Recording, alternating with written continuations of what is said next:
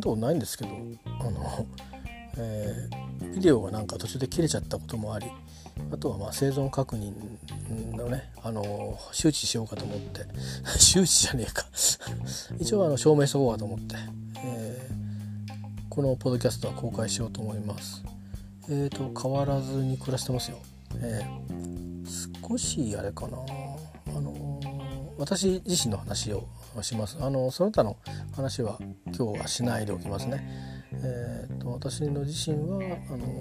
うん、特に熱を出したりすることもなく、えー、変わらずに、えー、してます、えー、仕事も通ったり家で仕事したり、えー、ですね。だから逆に言うと休み取んないんですよね。あのうんとねそれは自分一人で何かのノルマを持ってやってるわけじゃなくてとねなんかチームで交代でこうシフトでいろいろやってるんですよね。だからまあ休む時には代わりの人を当ててっていうことらしいんですけどそこまで知って休まなくてもいいかなっていう感じで、うん、あのまあ家で仕事してる時は仕事の脳を使ってるからね疲れるんですけど最近はあれですね。あの今日も多分そうなっちゃうと思うんですけどあの一日仕事終わると本当に定時の時間しか働いてないんですけどね。えらく食べてるからね。あのなんかこう寝込んじゃうことがありますね。ふとポンと。寝落ちしちゃうとか、うん、睡眠不足かどうかにかかわらず、えー、不思議不思議なことで。どんだけくたびれてるんだと思うんですよね、まあ、あと季節の変わり目もあるからね。体のなんかそういう、うん、変変化っていうか提供するために休もうとしてるのかもしれないんですけど。まあそんな感じですかね。まあ今のところ特に、えー、健康上の、変化とかはないんですけど、若干ちょっとあれかな。この COVID-19 の、うん、社会生活にちょっとこう疲れてきたかなっていう感じは正直ありますね。どう疲れてるかっていうとなんか普通のごく当たり前のあのーねただ誰かからのメールを読むとか、えー、いうこと自体がちょっと億劫になってきたかなっていうことはありますね。それからなんで億劫かっていうとあんまりいい思いしてないからでしょうね。うん、あのーなんか厄介事から始まってどこに出るかっていうと散々パラなんか嫌な思いした挙句自分で解決に至らないっていうあのそれはお前の担当じゃないみたいなことに結果的に分かって あの引き渡しておしまいみたいななんか非常にあの紹介不良なことをねあの割と頻度高く経験してるんですよね。で別に誰が悪いわけでもないんですよだからそういうことになるんですよやっぱりねどうしても。いやあの家にいたり職場に出てたり出てるけど他のことやってるから別にそんなタイムリーにあのこっちに依頼してくるわけでも受け取るわけでもないってみんなそういう状況でやってるとねなかなか顔合わせてたってあのあだこうだああだこうだって言いながらやっぱり僕らは仕事していくんで、うん、顔を合わせないわけですからね。だからそういう感じでねなんかその些細些細なメッセージ交換すら唯一の手段メッセージ交換すらちょっと億劫になってきたなって思ってるのは正直なとこですね。うんだから声のコミュニケーションの方が楽でいいのになって思います。あのっていうのはなんかね熱熱あの気持ちがちょっと読めないとこがあの読める人はいいんですけど気にしない人は言いたいこと言ってあとは言うこと聞けっていうかだったらいいよ別にみたいな、うん、俺はお前はそういうふうに思っちゃうからみたいなそういう割り切れる人はいいんだけど僕なんかはできればねなんか納得し合ってできたらいいなって思うタイプなんでなんかどどう本当はどう思ってるんだろうっていうのは本当かどうかは別としてですよ。とりあえずあの公的な顔として こういう立場でこんな考えのもとで、えー、こう受け止めましたこうお願いしたいですっていう感じのうんところはねちょっとこう様子を知りたいわけですよね。じゃないとなんか安心できないっていうか、うん、なんかこうメールにその熱が乗ってる人と乗ってない人は結構差があるので。うん、とかまあ熱熱が乗りすぎちゃってる人もいるし熱がなさすぎる人もいるしというかあのネガティブな熱が乗っちゃってる人もいるしね。なんかあのうんと本題の解説よりももう辛いですみたいな感じから入っちゃう人もいるしそれぞれあのまあ当座の受け止めなり対応はやりやりきるんだけど、うん、あの始まればね始まればやりきるしあの逃げられないんで取り扱っていくんですけどでもこう最初のそのね受け止めって結構大事じゃないですか。とか、うん、それは自分も多分同じでねあの多分僕のメールを開く時にああんか面倒くさいこと言ってくんだろうなって思ってる人もいると思うんですよね。それを疑えると思うんですよだからそら次元爆弾みたいなもんじゃないですか電子メールって。あのそうしてみると最近はなんかもうね広告ばっかりしか来ねえななんていう人もいると思うけど多分だってお友達とだってもしかしたら電子メールよりもね他のコミュニケーションツール使ってませんか？なんかあのー、例えば LINE とかね僕はほんまに使いませんけどだと思うんですよなんとなく、うん、もちろん Twitter の人もいると思うんですけどそのお互いにリアルにあのあんまり知らないだけど趣味の世界で通じ合ってるって人は Twitter の場合が多いかもしれないけど、まあ、僕なんかそうですけどね。でもだからそんな感じだからもうそれって見えてるじゃないですか。何言いたいかっていう中身は見えてる。でも電子メールってもちろん最初の何何行か見るっていうツールがあったりもするんですけどそれもちゃんと提供されたりしてるんですね。あのウイルスのメールを開かないようにするためにね。でもそれを応用すればあこんなこと言ってるメールかとかタイトルで分かるようにするなる。べく僕もしてるしみんなもしてくれてるからあれなんだけど分かれば分かったでねあのことかな と思うとちょっとこう、まあ、開くんだけど開くんだけどそれなっていうことに、えー、なるんですよね結構ね、うん。よしやったるぞっていうかね、うん、ぶちかましてやるぐらいななんかそういう勢いはもうないですね。なんかあのガーンと打たれたらあのそのまんまっていうなんか無防備な状態になっちゃうっていう、うん、感じなのがちょっと最近あの個人的に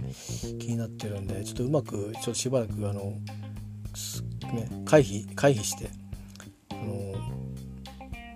見たけど一回ちょっとまあ置いとくかっていうぐらいな感じにして聞かれたらああちょっとねうんっていうちょっと今調子悪くてねぐらいでもいいんだと思うんですよね。うん、時間を作るっていう。うん、いやほんと特急のやつはねもうそのままその勢いのままバーってやってやっちゃえばいいんですけどあのなんていうか全てこうとにかく結果を出してくださいっていうねで計画も立ててくださいと。で答えはきっと向こうが理想的にあるんだろうけどあのそれに答えようとするとちょっと今考えるだけで2が重いなって気持ちになっちゃうやつはあの考えられる時に考えた方がいいからせめて一晩はあの間短くても一晩は置いとこうかなみたいな。なんなら1日ぐらい置こうかなとかなんなら3日ぐらい置こうかなぐらいのねそれぐらいでいいんじゃないかなと思って。なんなら 1, 1週間置いてもいいかなぐらいな。督促されてから動いてもいいかなぐらいのねそういうふうにこう段階分けてうまく逃げを打とうかなとちょっと思ってますね最近。そうしないとちょっとうんショートしちゃうんじゃないかなと思いますね。あの本当はいらないショートっていうのかな。あの相手にが目の前にいないがためにね、うん、ちょっと道具立てがねちょっと脆弱なとこがあるんでね本当はもっとね投資でも使えるツールいっぱいあるんだけどプライベートでだとほらいろんなね遊びの世界で Zoom とか使ってセミナー受けたりさ遊びとか英語とか当たり前じゃないですか今や 本当に。ごくごくごく自然にそういうので授業を受けたり人のお話を聞いたりでそれから小グループで組してもらって小グループで討論じゃないけど練習したりとかあの英語でインタビューしたりとかっていうのはありますよねでそこに先生が割り込んできて指導してくれたりでじゃあまた全体に戻ってじゃあ行くよって続きやるよとかってですごく通信環境ってみんなスマホとかパソコンのインカメとかでぐらいでまあ中にはすごい綺麗な人いるけどでも多くは結構普通のごくごくノーマルな設備でそうやってみんなでつながり合ってるわけですよね。20人から60人の間ぐらいで趣味から勉強からね。だけどそういう感じでなかなかならない状況がちょっと今動画立て上あってだからそれもあるからちょっとねしんどくなってて本当はあのその場で話を聞いて「ああそれね」とかって言いながらアイデアを一緒むしろ一緒にアイデアをこうこういう風にしてほしいんだけどなって言いながら「いやそうだけどこうちょっとこういうとこで大変なんだけど例えばこういうのはどうなんだっけ?」とかって言って一緒に考えていって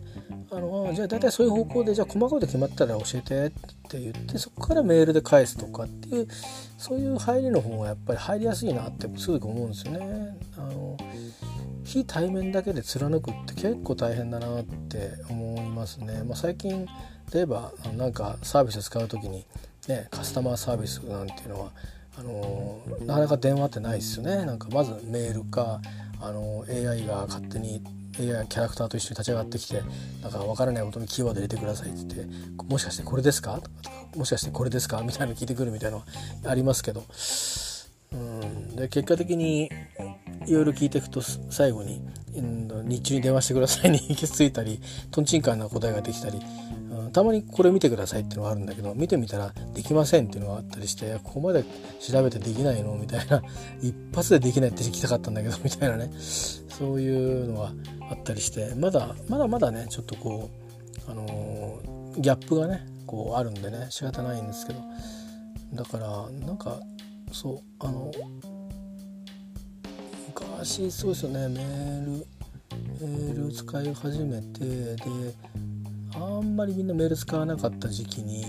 うん、何でもメールで確認しろみたいなことになってでそれが行き過ぎて何でもメール出すようになっちゃってうんそれで、あの、割と嫌になった時期があったんですけどそのうち、あの、まあ、自分的にはもうあこの人のメールはもういい開けなくてとか うん、いう感じでねマニュアルブロックしてるっていう、うん、後でいいやみたいな感じにしてコントロールし始めたりしてるうちに、ま、役割変わっていくとほとんどあのこの人とこの人を先に見ればあとはゆっくりで見ればいいなとかあるいはまあパッと見てパッと判断できるようになってって慣れてったりしたんですけどそれは日頃からコミュニケーションしててあああのことだねとかって分かるからっていうのもありますよね。それからこういうものの変え方をしてる人だからこういうことだなっていう風にして受け取れるのであので少し違うところはこうね行動した時にあちょっとちょっと違ってですねとかっていうふうに来るから、まあ、最終的な出来上がりはちゃんと間違ってないものになるという。だけど合わないでねこれをこれこれこうしてくださいって来た時に何ですかって質問をしてその質問が成り立つといいんですけど、えー、なんでそんなこと聞いてくるんですかっていうふうになっちゃったりするようなコミュニケーションが生まれることもあるんですよ。そういう経験をするとちょっとねやっぱりうん嫌だなって思うんですなんか聞きづらくなっちゃうからね。そういうのがこう人によってあるんであの本当ねあのこれはあの冗談ですけどブロックできねえかなっていう。たまにありますよね。会社のメールでブロックなんて普通しませんけどあの迷惑メールはどっかに脇に寄せればあるかもしれないけどこの人からのメールはブロックしたいなとかっていうのはあの本当に真剣にあの一時期思ったことがありますけどね、うん、そういうことを言うとあの読んでないんですか？みたいな話、えー、でまたメールが来たりして。それもブロックしてるから延々とあれ多分いきなり電話で怒鳴り込んでくれるとこになっちゃうんで余計良くないんでね、えー、まあ、実際はブロックできないんですけど。うん、まあ、逆に僕もそんなことしたら僕の親の頼んだことはずっとブロックされて、えー、ずっとずっと無視されて、えしまったでしょうからあの、えお互いにやらないのがお互いのためなんだなというのはよく分かってるんですけどねまあさてそんな感じでございます、えーなんか大したこと何も起きてないです。あのー、基本的に未だにステイホームですよ状態としては。えー、あの、もちろん通勤がある日もあるんですけどねですけど外出は極力本当に必要がある時のみに控えてますね。ちょっと先週末多かったんですけどね。お医者さん行ったりまた在宅勤務なのに東京に行ったりとか。で来週もあれなんですよね。追加でちょっとあの何て言うのかな。と代わりに出る日があったりするから。まあなんとか連続で行っちゃう日があるんですけど雰囲気はなんとなく回数としては1日にいっぺんみたいな感じにはなりそうですけどね、えー、まあそんな感じでこれ繰り返していくとねあっという間に1ヶ月終わるんですよね、えー、まあだからちょっとね作業なんかもあるんでうんあのー、ぼやっとしてると本当に何もしないで終わっちゃうぞっていうことがあるんでなるべくある程度計画を立ててあのまあ人目にねさらすぐらいにはなったら次はどんどんこうアクションを中心にして一歩でも二歩でも前に進むようにしてちょっと勢いをねつけていくようにして、えー、10月ね乗り切っていきたいなとは思ってますけどね。ちょっと今仕掛かってるやつは多分2ヶ月ぐらい2ヶ月つったってあれですよ。出勤するの2週間ないですからね、えー、だからだし仕事の仕事もあるんでまるまるそれだけやるわけじゃないからあのー、あとは残業の制限なんかもあるんでつまり実質1週間ぐらいしか5日か7日ぐらいしか多分時間割けないんですまるまるだからあんまり2ヶ月でですよ。その毎日行ったら別ですけどね。そうじゃないんで。でそのためにちょっとあの行くのはちょっと今我が家の状況的にはね僕があのリスクを背負ってきちゃいけないので、えー、シフト通りに、えー、むしろシフト通りでもちょっと多いかなっていうぐらいなんで、まあ、だから最低限シフトの中でできることということで、ね、だからもし時間が足りなければ伸ばさせてもらうっていうことも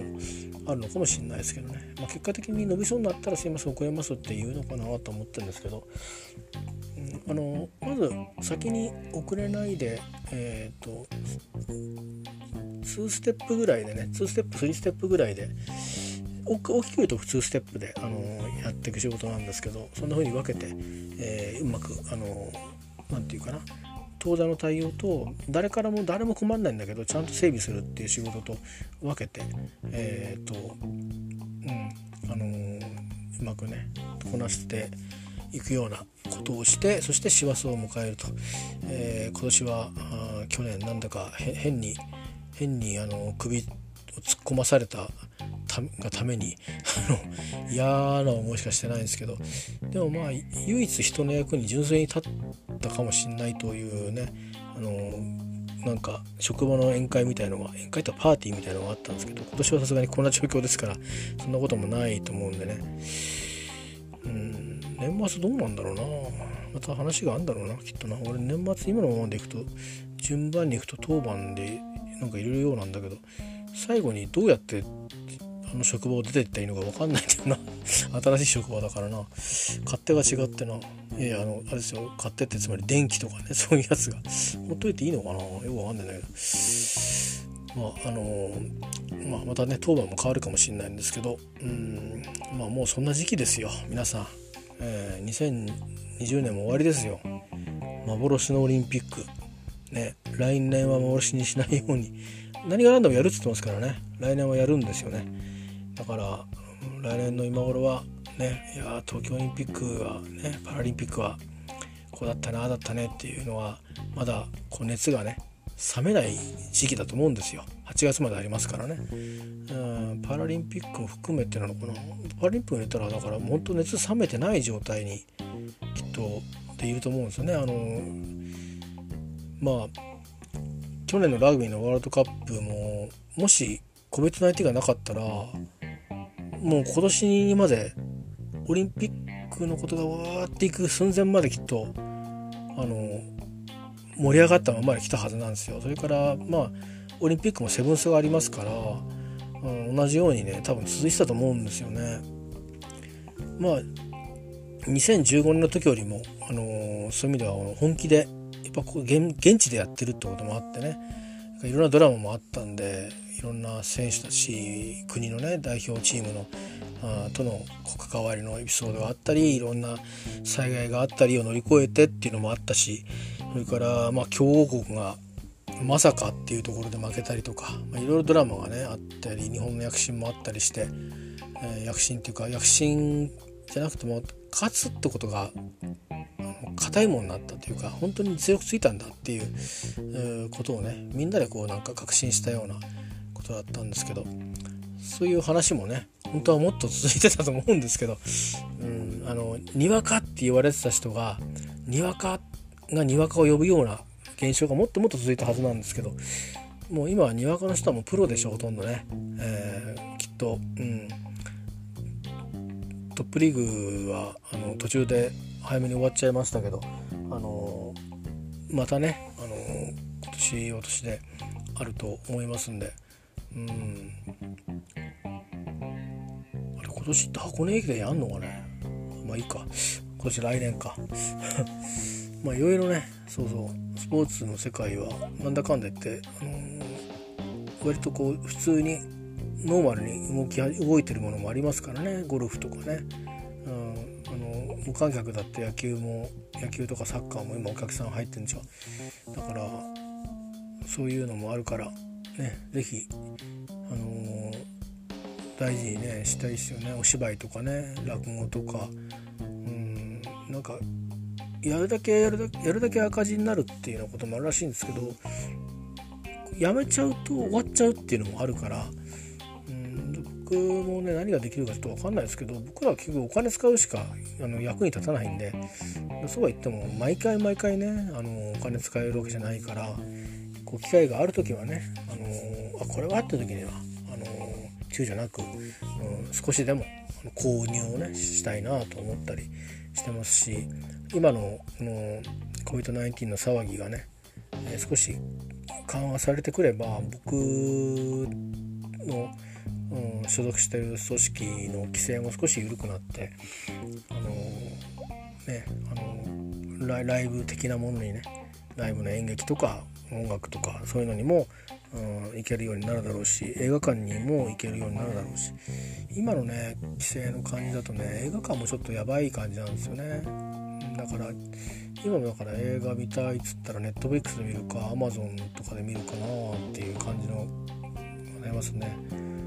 ん。だけどあれはあれでねそんなに毎日見るわけじゃないからね。まあ一個一個はたかが1,000円と思うかもしれないけどああそういえばあれはここでやってるあれはここでやってるってやっていくと結構なお金になるじゃないですか。ねそれはそれでもったいないからだから結局テレビ見ちゃうんですよね。だからドラマに走っちゃうんですよね、えー、いうことなんですよね。うん難しいですね。とりあえずそうそうなんかイギリスのテレビをライブで見るってやつはもうキャンセルしたしキャンセルの言い方がなかなか深いとこに書いてあってちょっと難しかったけど。うんそれとあとはいくつか有料のなんかそういうチャンネルのやつも1個はあのキャンセルしましたけど。あそう1個はそうだな。そろそろいいのかな。そうリー・コリンズのねあのえーと、パリを舞台にしたドラマがね始まるんですよね。そんなにあの高尚なドラマじゃないと思うんですけど、うん、なんか楽しそうな雰囲気だったんで、うん、見て僕が好きなタイプのドラマかどうかちょっと怪しいんですけど、うん、あの女の人が見ると楽しいんだろうなっていう感じですけどでもまあまあパリが舞台だしイリー・コリンズが出るっていうだけでもう十分だろうと思ってるんでねネットフリックスだけは解約しなかったんですよ。うんあの今月楽しもうかなと思ってなんか息抜きもないとねなんかさすがに、うん、息抜き息抜きしかしてねえだろうと思うかもしれないけどね意外とずっと緊張状態って感じですよね緊張してるのが嫌だから寝てるみたいなところがあるんで、うん。まあ、だから、あのー、そんな感じです。はい。えっ、ー、と他に言おうと特にないです。えっ、ー、とそうですね。あとはなジェニスのライブやるって言ってたけどどうなんだろうな。この状況じゃやらないだろうな。やるのかねツアー。どうなんでしょう。分かんないね。うん。まあいろんなものは来年延期になってあの今年行かなかったんですけどあの目当てのグループが出なかったってこともあって行かなかったんですけど毎年ゴールデンウィークにやってるあの川崎のチッタでやってるねあのハイサイフェスタって沖縄のまあイベントがあるんですよね沖縄イベントいっぱいあるんですけど関東でも。でそのうちの一つでそこはまあ毎年行ってたんですよねで親とがいなくても行ってたぐらいなんですけどそれがね今年は9月かなんかに延期とかって言ってて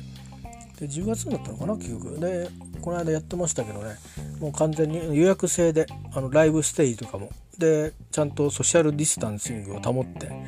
大概みんなもうあの飲めや食えやみたいな状況でえー、もう宴会状態で あのっていうエリアとそうじゃないエリアと分かれてるんですけどでももうもうみんなもうビール買うのに並んだりとか、まあ、そんな感じでねそれからもうあのホールでやるなんかトークライブみたいなのもあるんですけど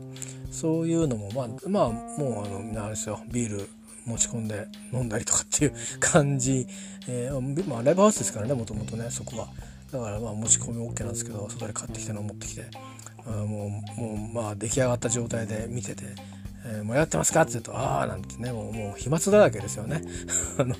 だけどそういうのもあのやっぱりちゃんと距離を保ってとか、これはダメとか、持ち込んでダメとか、いろいろ規制をかけながらうまくあの開催したみたいでしたね。だから、ああ、よかったなと思って。形一回作れればね、うん、こうなったらこういう形でやればいいんだっていうのができれば、いろいろなことがわかると思うんですよね。うん、だし、ああ、こういう、こういうのはよりもこっちの方にスペースされた方がいいねとか、あると思うしあのだからえっ、ー、とそそんなことはねあのあの思ったりして本当はそういうのも出かけたいんですけどなかなかね、えー、そうそうただただあの羽田空港に行ってぼーっとしたいなとかってのもあるんですけど空港のその見学するエリアにまで行けば結構アウトドアなんで まあまあそんなにねビュービューに混んでなければいいんですけどそのそこのエリアに行くまでにね えらい人とすれ違うから あのやっぱりそれは良くないんだろうなと思ってあの用事もないのにねその移動に。うんなのでまあもちろんあのこの間行った城南島みたいに全くのアウトドアで住むようなとこと閑散としたバスに乗って あの行ってっていうところだったらいいかもしれないんだけどまあでも東京にそこに行く途中やっぱ人がねいっぱいいるんでねやっぱりこうやっぱ躊躇しちゃいますよね。まあ、うちからあの聞けないこともないんでねあの無線はね。あのでも今あのアプリでね飛行機がこうやって来てるんだっていうのは見れちゃうからね。それだけ見てるだけでなんかもう和んじゃったりして。なかなかこう手間をかけることもしなくなってますよね。いろんなことで。もうあれですもん。だって昼ご飯大体僕パスタが多いんですけど昼飯ね。もうパスタもねあれですね。あのまあし仕方なく7分茹でとかを買う時もありますけど最近はね流行ってんのは3分茹で4分茹でのパスタですね。これだとちょうどこうソースを食器用意してソースを用意して、えー、る間にお湯が沸いて茹でて、えー、でソースがまあまあソースは冷えないあの温めるタイミングを測って茹で上がる頃にソースが出来上がって、えー、移してかけて食うっていうそういういいですよ。あのね、休憩時間も何て言うかうんと少しですけどね少しですけど気分的に気楽じゃないですか。なんか昔はパスタ作るっていうと10分仕事ででもっとかかるんだよねあのあの茹でるってところから始まるから今は最近は僕はパスタはフライパンで作ってるからあの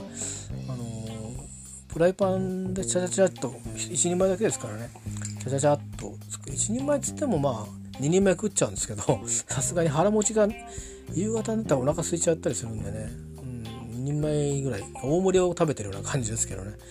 えー、まあそれが便利かな。ただなかなかねあの前はうちの近くに持ってたんですけどうちの近くには入んなくなったんで短いので7分かな？1.6ミリで。でだからあの何かで買い物行った時にえー、っとそこで寄ってくる場所のあスーパー同じ同じ系列のスーパーでもあるないがあるんですけど面白いことに、えー、そこで見ていってまあ微妙なんですけどあ今日はいつもより50円安いって時に 買ってきますね。えー、あの今パスタってほら選ばなきゃ安いでしょ？なんか百何十円とかで買えるじゃないですか下手したらねとか200円とかで。なんだけどそれはなんかやっぱ特殊な製法で作ってるせいか昔のパスタ並みに高いんですよ。あとか昔イタリアからの輸入したあのなんかよく目にするパスタとかもやっぱり370円とかしたじゃないですか。今もっと安いじゃないですかね。でそれはね高いんですよやっぱり同じぐらいするんですよね。うん、あの普通 500g 入ってるでしょ？それ 400g ぐらいしか入ってないんだけどさすがに3分茹でだからね加工を施してるみたいで。しかもね半分のサイズで半分とか3分の2ぐらいのサイズかな？だから、まあ、小さい鍋でも普通まあ僕らも普通のやつ買ってあのバキッと折ってやる時もありますし いろいろあるんですけどね。長いままボーンって打ち込んじゃう時と使う鍋によって変えてますけど。まあでもフライパンがなかなかねいいんですよね。まあ子供に教わったんですけど多分熱伝導率がいいんでしょうね。だからお湯もしかも薄く薄く水張るじゃないですか。ほんで熱伝導率がいいから沸くの早いしでその熱を保ったまんまでいくんで火力もそんなに強くなくてよくてで平たく伸びていくからあの何、て言うかな。対流が普通のやつだと対流が起きる感じになるじゃないですか寸胴だと。だとこう平たいから均等に火がこう通るんでそのこう硬いことを柔らかいとかもほぼないんですよね、えー、だから結構あこれいいなと思って。多分あれを4人前作れってなるとちょっときついと思いますけどね、えー、1, 1人1人前2人前ぐらいだったら、うん、フライパンでいけるかなという感じですね。まあそんなようなことをしてうん、うん、やはやってますけどね。朝ごはんもまあ目玉焼き焼くだけだけどあの朝ごはんを食べて昼ごはんを食べるって時は、うん、それにトーストつけてとかなんかやってますけどね、えー、だからまあ割とそれは、うん、あの一食になっちゃう時もあるんですけどね。その朝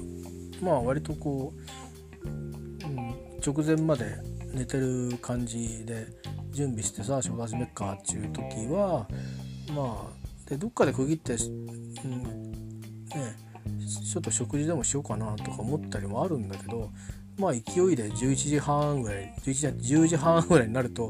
いやもうこれもう朝朝ブランチでいいなって 思ってでまあ大盛り食べちゃうと。そうするともう夕方まで、えー、持っちゃうんでそんな風にしたりしてねやってますよ。でもだからなるべく作るようにしてますね。この昼食のお金は出るんですけど出るんですけどね毎回ほら外出できないじゃないですか。ね。だから作作るしかないし私作った方が早いし、うん、私ゴミもほぼ出ないですからね。パスタだと。まあパスタの袋が袋とかあの縛ってる紙があればそれぐらいしか出ないから。あとソースかな、うん、もちろんあの自分でねペロンチーノとかカルボナーラ自分で作れば作れるんだろうけどまあそこまでは僕凝ってないから買ってきたソースで混ぜてってやってやってるんでそうするとそのそういうゴミは多少出ますけど、うん、でもあのほら弁当柄がバーンと出ちゃうとかいうことがないのでまあいいかなと思ってるんですけどね。えー、っとあ井口彩子さんが出てるな。なんだ？あビジネスクイックか。ねえもうほんとなんか最近の方皆さんあれですね。男性も女性もかっこよくてね。綺麗だったり可愛らしかったりして。いいですね。おじいさんになっちゃうからもうあれなんでしょうね。どっか感覚ぶれてんでしょうね。あの誰を誰を見てもあの素敵に見えるっていうことなんでしょうね。あの誰が言ってましたよ。なんかこの間そういう若い人なんだけどえらい若い人なんだけど婚して30歳ぐらいらしいんですけどね。最近よくテレビ出る人ですよ。でなんかあの旦那さんいるのに二十何歳過ぎてからあのだんだんあのもう年上じゃなくて若い人若い人が好きになっててで今好きな人はって言ったら誰だっつったかな。なんとかのあの子役の子だったな。それで周りの人周りの女芸人の人がそりゃまずいだろって言ってたけどね。やもう変声期の前が好きとか言ってて。あそうなっちゃうのかって。それってほとんどなんか母性愛だよなとか思いながら話を聞いてたんですけど。私の場合は何なんですかね。うん男女ともになんかあの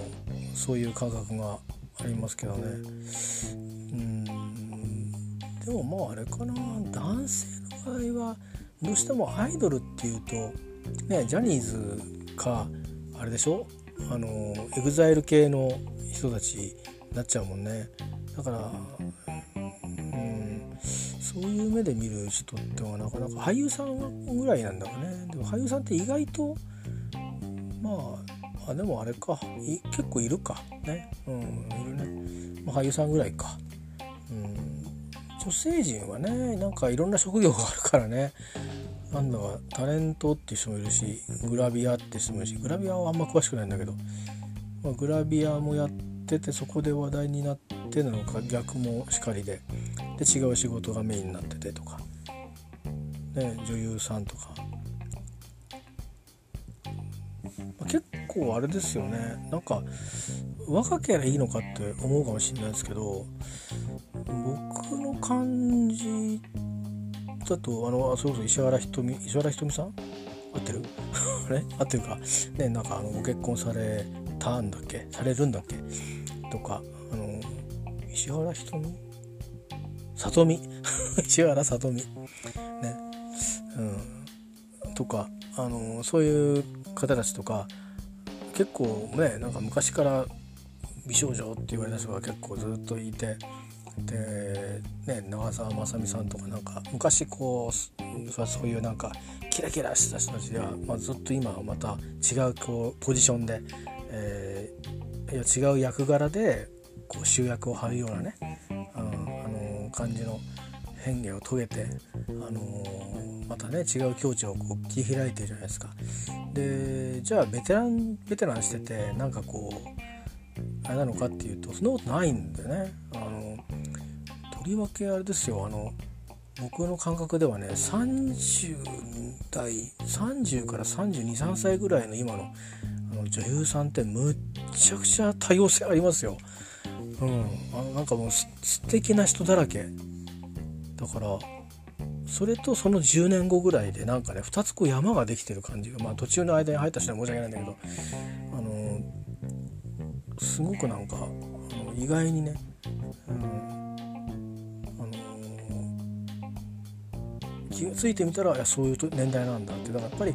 あるんじゃないですかね。こう人生のあのこういくつかこう油が乗ってくるところって。魚じゃないけど、うん、ね旬じゃないけどね。何度かあるんじゃないですかこう波が。だそういう風に来るんですかね。うん。33とかってあれでしたっけ？女性は厄年とか関係ないか。ね迷信だよね。要はあのあれはね良くも悪くもあるんだよね。年男なんてだって24なんて男は年男と厄年当たるからね。うん。まあいいんですけど。なんとかねなんか最近日本の芸能界を見てるとふとそんなことに気づくんですよ。うん、たまにほら知らない人とかもいいじゃないですか。あのそういう素性を。テレビでずっと見てるけどこの人って一体何者だったんだろうって。いうのをこうねちょっとこうボーペディアかなんかで調べたりするとあれ？あれ？この人も？この人も？この人も？みんな同じ年代じゃんっていうことがあったりして。で他の身の回りでもあのちょっと気になることやってる人っていうのはまあ20代後半の人ももちろんねあのいるんだけど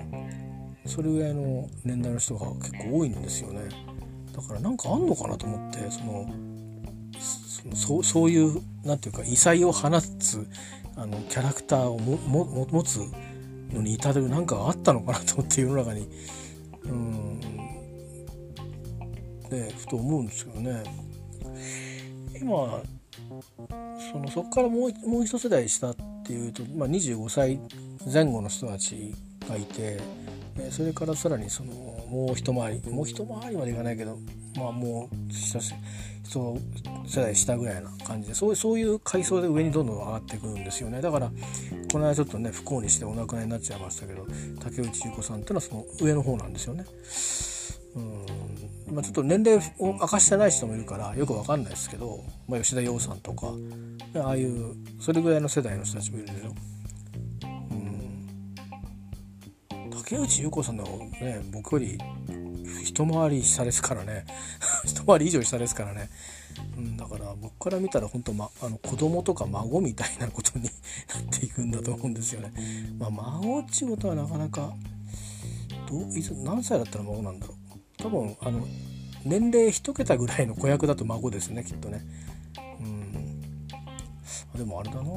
もし二十歳で二十歳はないか。会社に入ってすぐ結婚してたとすると23とか24とかで24ぐらいで子供ができたとしてだよ。で44で子供が結婚とかしたりしてだよ。そうすると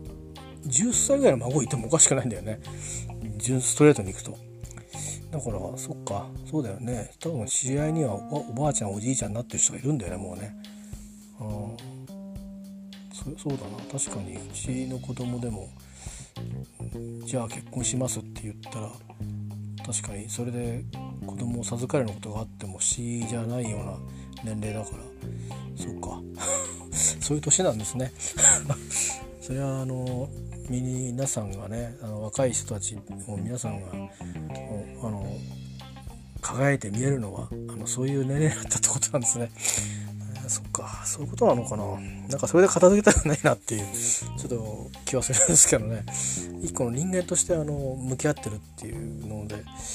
こだわりたい気持ちもするけど旗はそう見ないんでしょうね。うんということなんでしょうね。なるほど。一方一方でね変なことするやつは若い連中にいたりするからねあれ謎だよね。気持ちはわかるけどね。中学生高校生だったら分からんないでもないですけどね。とかまあ20代とかなったらね僕も覚えがないわけじゃないけど30超えてな元カノ殺しに行くかな。どうだろうと思うんだけどね。ちょっとちょっと待ってあのなんか婚活サイトかなんかであの今いろいろあるんでしょきっと別にあのみんながタカピーな女の人ばっかりないんだよね。なんかどこ見合いしてみるとかね。なんか全く別のテイストで。っていうあそんなこと考えられたら殺しに行かないんだよな、うん、ちょっとねあのあのちょっとあのこういうお話が嫌いな方には申し訳ないんですけどこういう流行り病があったりするとあのいわゆる落語の言い方で言うとねあの殿方には殿方専用の遊び場というのがあってそれがいい悪い別ですよ。あの海外からは非難もされてますから。でもね例えばそういうところって実はそういうようなことにならないためのねあの一つのそのまああの場であったりもするんですけど、まあ、今極めて危険な状況なのであのうんそれだってあれだもんねその究極の究極のサービスはもう究極の方と本当に単におしおしゃべりするだけのところまであるわけじゃないですか。ね、でいわゆるよく言う夜の街って言われるうちのホストとかキャバクラっていうのはただおしゃべりするだけの場所なんですよあれね。あの飲み物とか食べ物を取ってで人をつけてだから、まあ、お金は高いんですけど普通のね、あのうん、そういうとこだけなんですけどそこからまあそこそこでもやっぱ飛沫感染っていうのがあるわけでそこからぐーっと寄ってってまあ女性はちょっと僕分かんないんですけどあのそれがその商いになってるかどうか分かんないんですけどなんか会員制クラブみたいになってる気がするんですけどまああの殿方の遊びであればね落語に出てくるお芝居じゃないけどそういう世界もあるわけじゃないですか。でその手前にいくつもいろんな類型のサービスがあるわけですよ。で、まあ、別に僕が全部経験したわけじゃないですけどそういうのがあるんだけど、まあ、どっちにしてもそこはみんなもうあのコンタクトがすごく密接ですから、まあ、今やっぱりそれはもうあの多分使う側もサービスを提供する側もなかなかに難しい状況だと思うんですよね。うん、あの営業休止してんじゃないかな基本的にはと思うんですけどでもあのそれでもやっぱりやらないと店が潰れちゃうとか働いてる人たちが生活がとかっていうねそういうのもああいう商売は別にふざけてたわけじゃなくてやむにやまれずっていうのもあるからね。いやまあもちろん遊びに行く人も やむにやまれずかもしんないけど遊びに行く人はちょっと我慢したにしてもあのそれでご飯食べてる人は一応あれ飽きないなんでね。うん、でそういうのがあるしで昔と比べてあれなんですって。なんかあのまあいろんなとこがそうらしいんだけど変にね低価格化が進んでいるのでうん低価格化が進んでいたりそのお客さんの数が少なくなってくるとまあ上がりが少ないわけだからあの身入も少なくなるんですね。でああいう商売ってもともとリスクがあるわけじゃないですか。あの病気のリスクもあるしそれから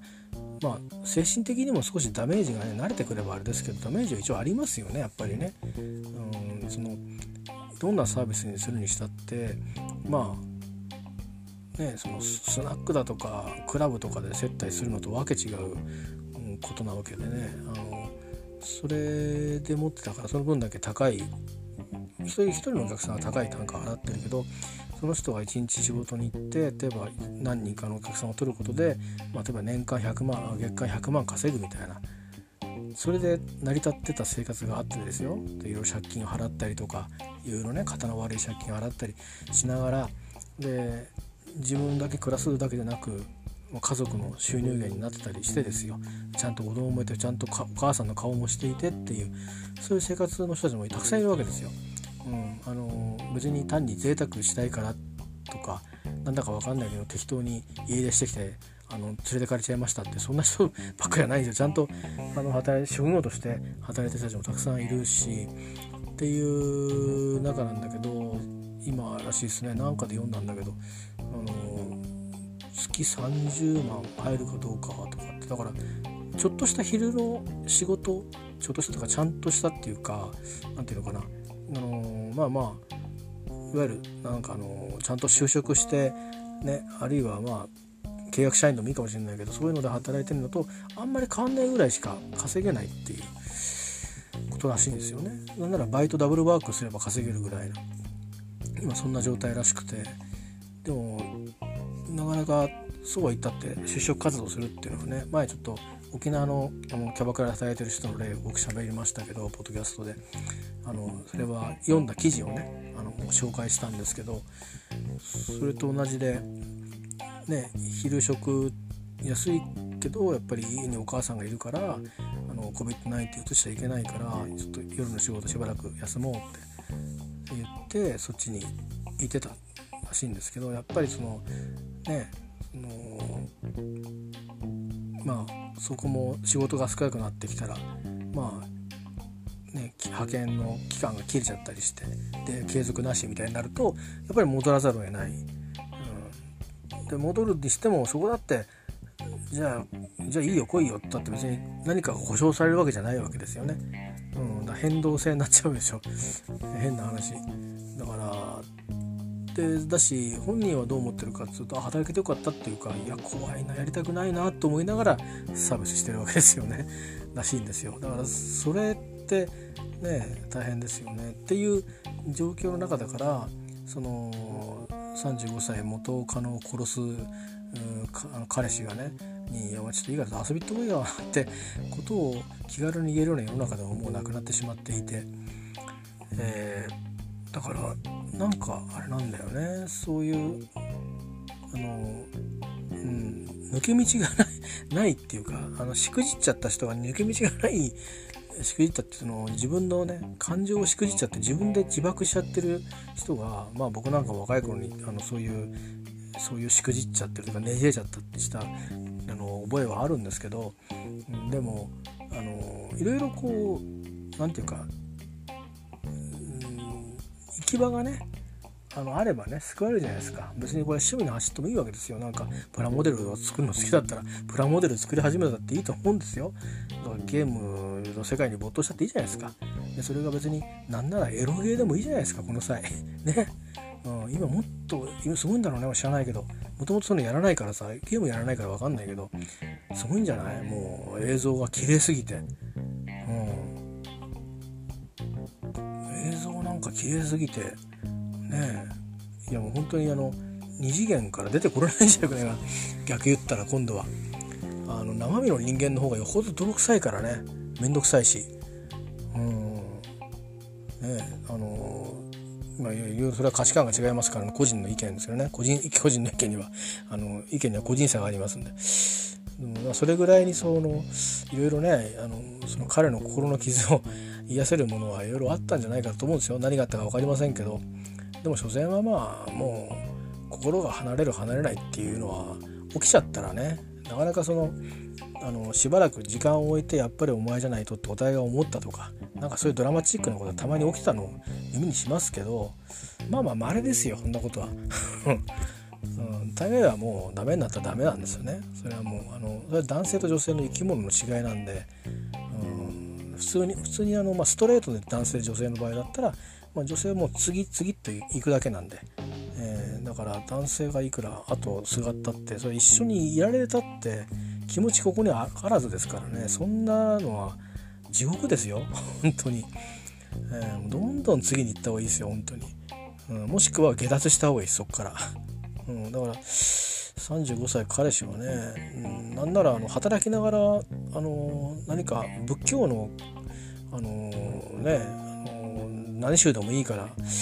なんかそういうのにこう、うん、帰依してもよかったんじゃないかと思いますけどね。いや本当に。うん。今日日ねお寺さんも大変でしょうからねそうそう出家されても困るかもしれないから、うん、ちゃんと自分の食いぶちは自分で稼ぎながらね、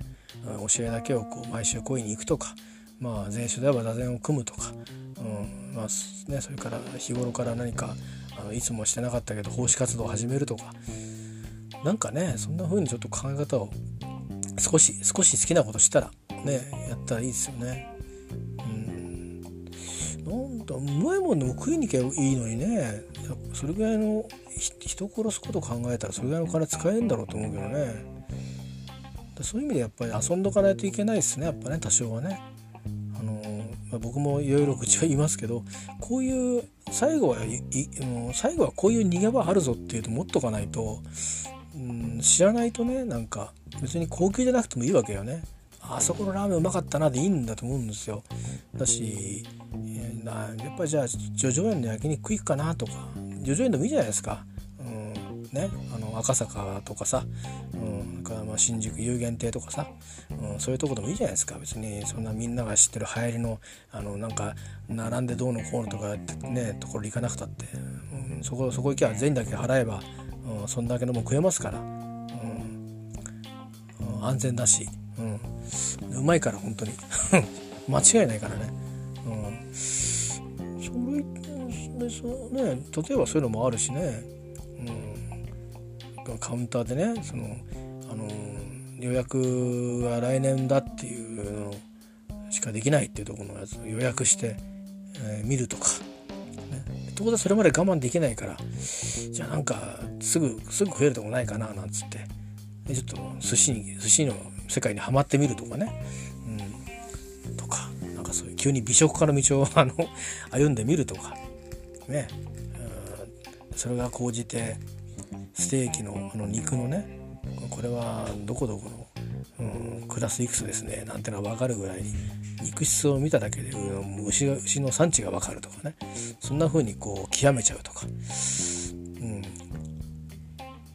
ね、牛のお尻を見ただけで肉質が分かるとか。なんかそれぐらいにこう逆にそのその元カノにこう向いてるこのレス状をそっち側に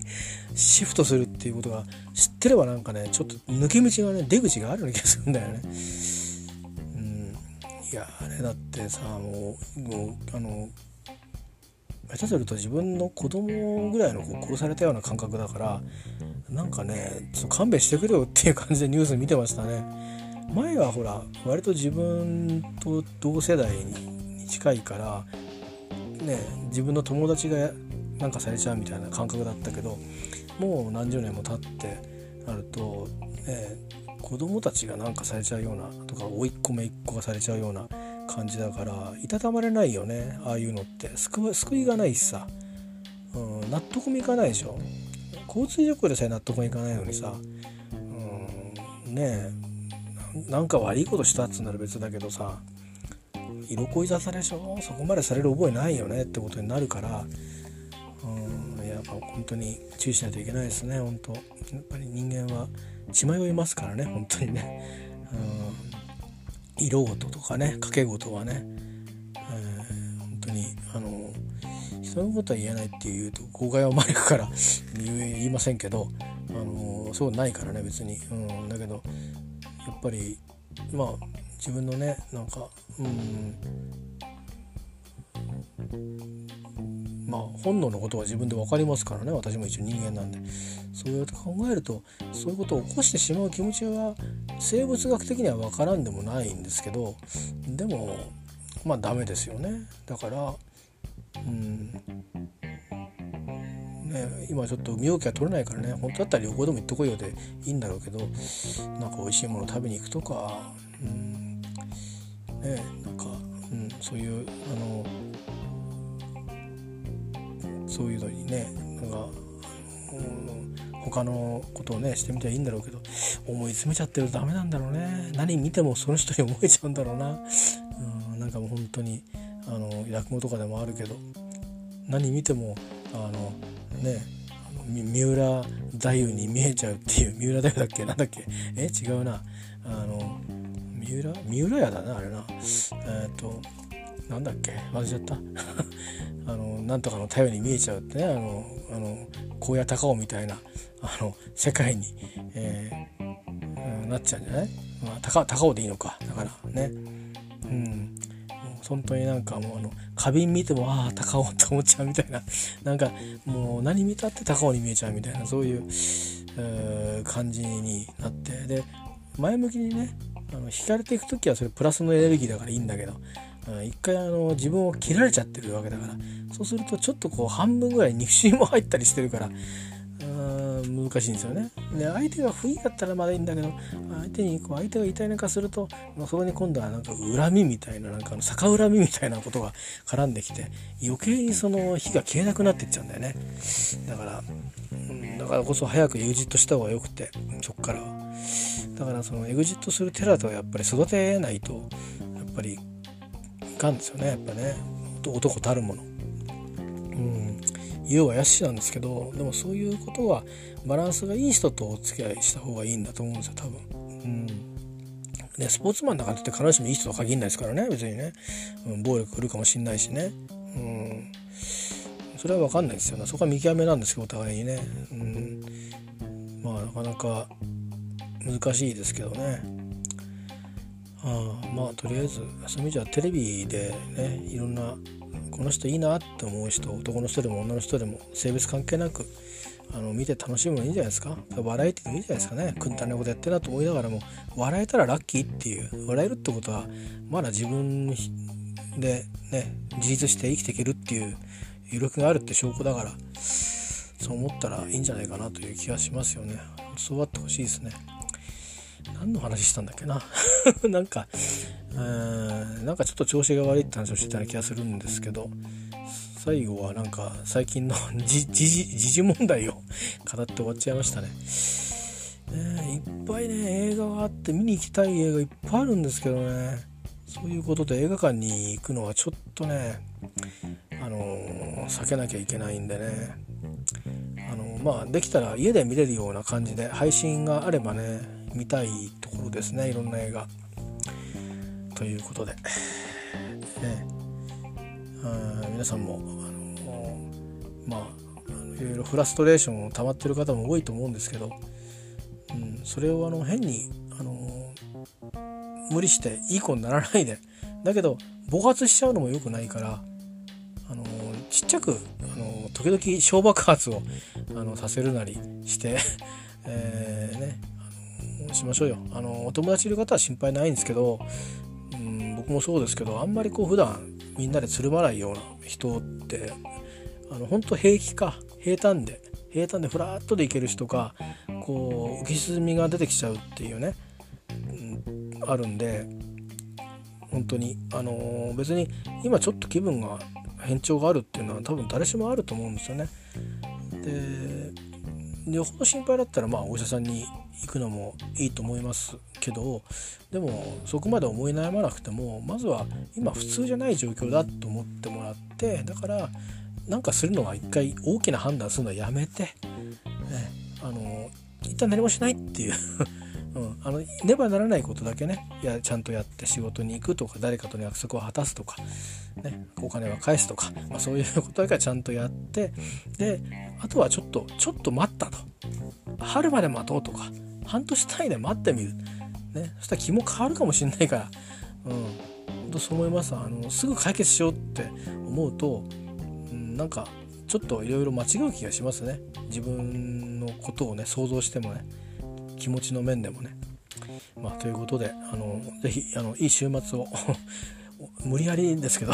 いい週末をお過ごしください。あと事故にはくれぐれも気をつけてくださいね。あの病気以外に怪我までね背負っちゃうと本当今大変じゃないですか。医者通うのもね、えー、大変だからあの本当あの注意してい、えー、きましょう。以上です、えー、ではまたいずれ。